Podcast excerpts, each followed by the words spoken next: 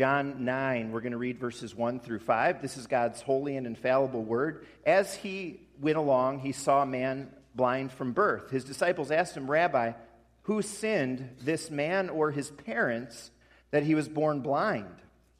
Well, neither this man nor his parents sinned, said Jesus, but this happened so that the work of God might be displayed in his life. As long as it is day, we must do the work of him who sent me. Night is coming when no one can work. While I am in the world, I am the light of the world. That's our reading this morning. So, the bulk of this chapter is about a blind man receiving sight. We're really going to get into this tonight in the sermon. It's an incredible miracle, incredible application for our lives, but there's something else worth pausing over at the very beginning of the chapter. Jesus says, we just read it, I am the light of the world in verse 5, just as he said it in chapter 8, verse 12.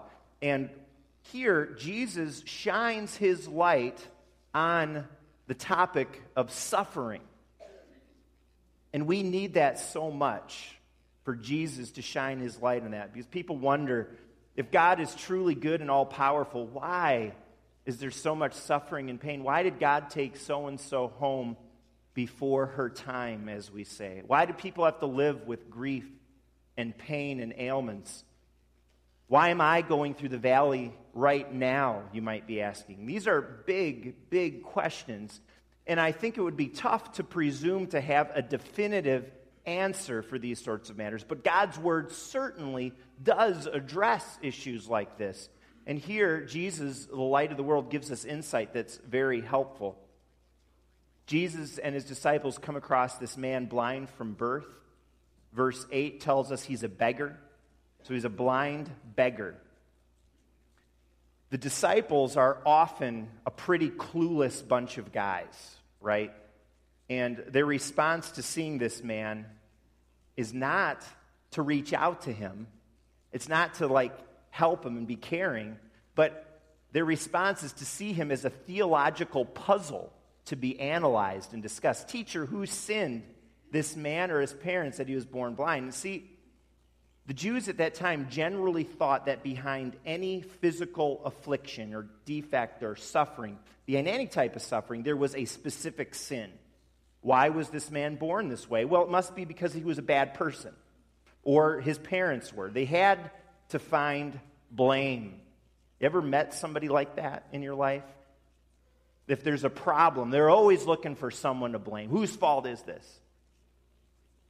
The reality is, the Bible does give the two options the disciples give as possibilities behind suffering. The Bible talks about the sins of the parents having an impact on their children and the generations following. And the Bible talks about the negative impact of our own particular sin in our lives. But there's also another biblical cause for suffering, and that's the fall. Because Adam and Eve sinned, sin and death and pain entered the world. There'd be no sadness, no loss, no cancer if the fall had not happened. And so many times, suffering does not have a one to one correlation with a particular sin, but it's often due to the fact that we live in a fallen world, and the fallen world has problems. The Jews in Jesus' day, sometimes like us, we've got to admit, preferred to find someone to blame, either his parents or the guy himself. That's a little odd to say, right? Because he was born blind. How could he ever have had cause, caused that? Well, the Israelites thought that sin in the womb was possible. So that's actually a little known biblical pro life argument. The Israelites were so strong on the sanctity of life that they thought unborn babies could sin.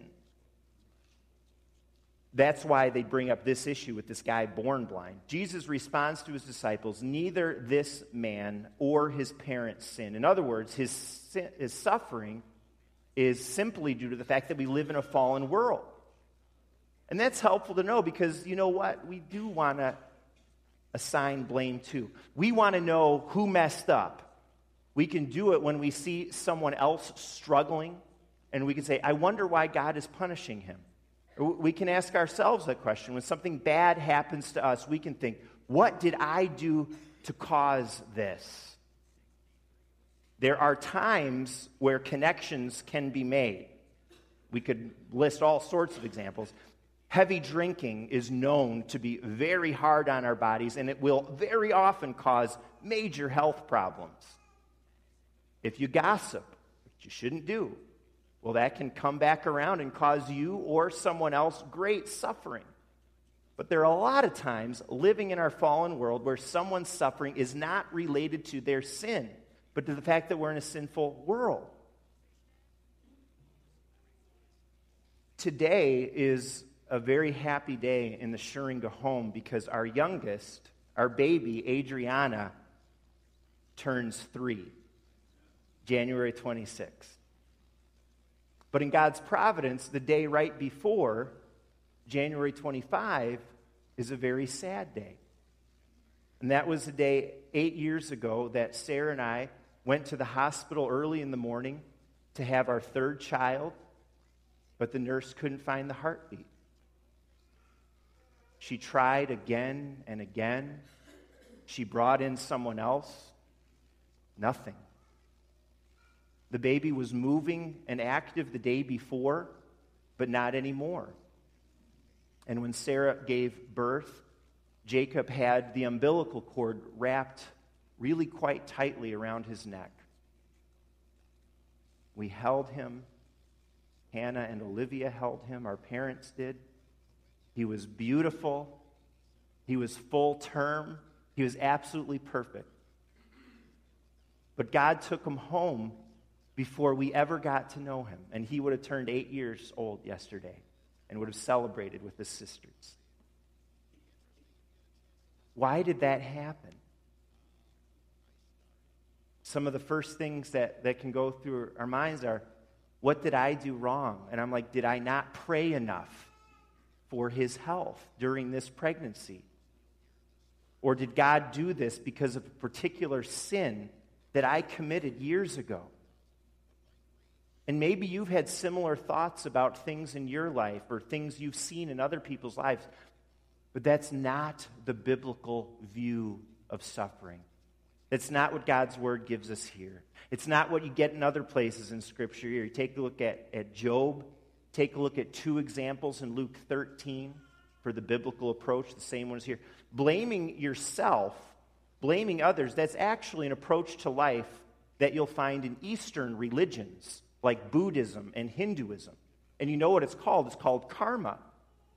Karma says when you do good stuff, good stuff happens to you. When you do bad things, bad things happen to you. That's a life philosophy that a lot of people live by, that there's this one to one correspondence between our actions and how pleasant our life is. But the Bible does not teach karma. And we shouldn't be tempted to that way of thinking, even if it's very common, which it is in our culture. Jesus didn't go there at all. His view does not look to the past. That's what's so incredible. We want to assign blame for hard times. We either blame ourselves, we blame someone else, but that's looking backwards. Jesus looks forward. And you know why he does that? It's because on the cross, Jesus paid for our mistakes and our sins. The fact is, we all do deserve everlasting punishment for our sin. But because of the cross, by grace, we don't get what we deserve.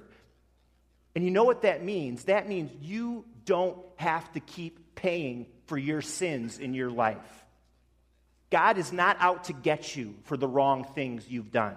We've been forgiven when we're with Jesus. There's grace. The debt has been paid. God doesn't punish us for our sins as believers. He punished Jesus on the cross. And to think he's punishing you as a child of God, that is to lessen the work of the cross. That's where the punishment for sin happened. Jesus took it all. Jesus didn't go where we're tempted to sometimes go when we think about suffering. And so we don't go there either. On the basis of the cross, suffering, it's not a theological puzzle to decipher, it's not a time to assign blame. There's something else going on. Jesus says this happened so that the work of God might be displayed in his life. Jesus is saying this happened for a purpose, for a reason. And the Bible tells us that all things have for their purpose the glory of God in Jesus. All things, somehow, even the hard, puzzling things. We might not always see how the work of God is glorified in a certain situation, but Romans says God is working out all things for the good of those who love him. And then Jesus goes on, as long as it is day, we must do the work of him who sent me. Night is coming when no one can work. So, in and out of suffering and hard times, not only does God have a purpose, but we still have a purpose too. And that purpose is the work of God. The work of God. I played basketball with some guys, and one of them was kidding around on Tuesday morning about me, knowing they know I'm a pastor. They were kidding around about me going off from basketball to go do the Lord's work that day. And he was just joking around. Uh, one of the other guys, though, not realizing he was joking, very seriously says, Hey, we're all doing God's work. And of course, he was absolutely right. Whatever we do for the glory of God, it's God's work. It all makes a difference. It's all for the advancement of his kingdom, it's all shining the light. And what Jesus is telling us is we have a limited time for that because the night is coming. That's the end of the age, Jesus' return. And so we can't waste time. Jesus needs workers for his harvest. Now is the time to build his church. Now is the time to live for God's glory in every area of your life while you have the time still to do it. And so Jesus has us look forward rather than backward in suffering. Looking forward does not mean we do not stop and mourn when we've experienced a loss. It's not to say that we forget or ignore the pain. It's not to say that we can look forward and, oh, the hurt and pain will just suddenly go away. No. No, that's not what I'm saying. We hurt, we mourn, we grieve, we should. And how each person does that, you know, is different. But I can tell you, Jesus does shed his incredible light on your pain and mine and our hurt and suffering. And he says, one, stop blaming yourself or others. I paid the price for your sins. My children do not have to keep paying the price because Jesus already did. Two, it all has a purpose somehow for God's work to be displayed, even if we can't always see that purpose so clearly right now. And three, let's be busy in our purpose doing God's work while we have the time. Charles Spurgeon, a great preacher, says the Savior has greater respect for work than he has for speculation. You know, I ask God for the grace to approach my life that way. I'm grateful for the testimony that I have of God's grace through hard times, God's glory even in the struggle, God's goodness and the sweetness of his presence, especially in suffering. Oh, I'd rather the bad things never happen. I wish I didn't get a brain tumor. I wish Jacob was sitting in the pew with the rest of the family right now.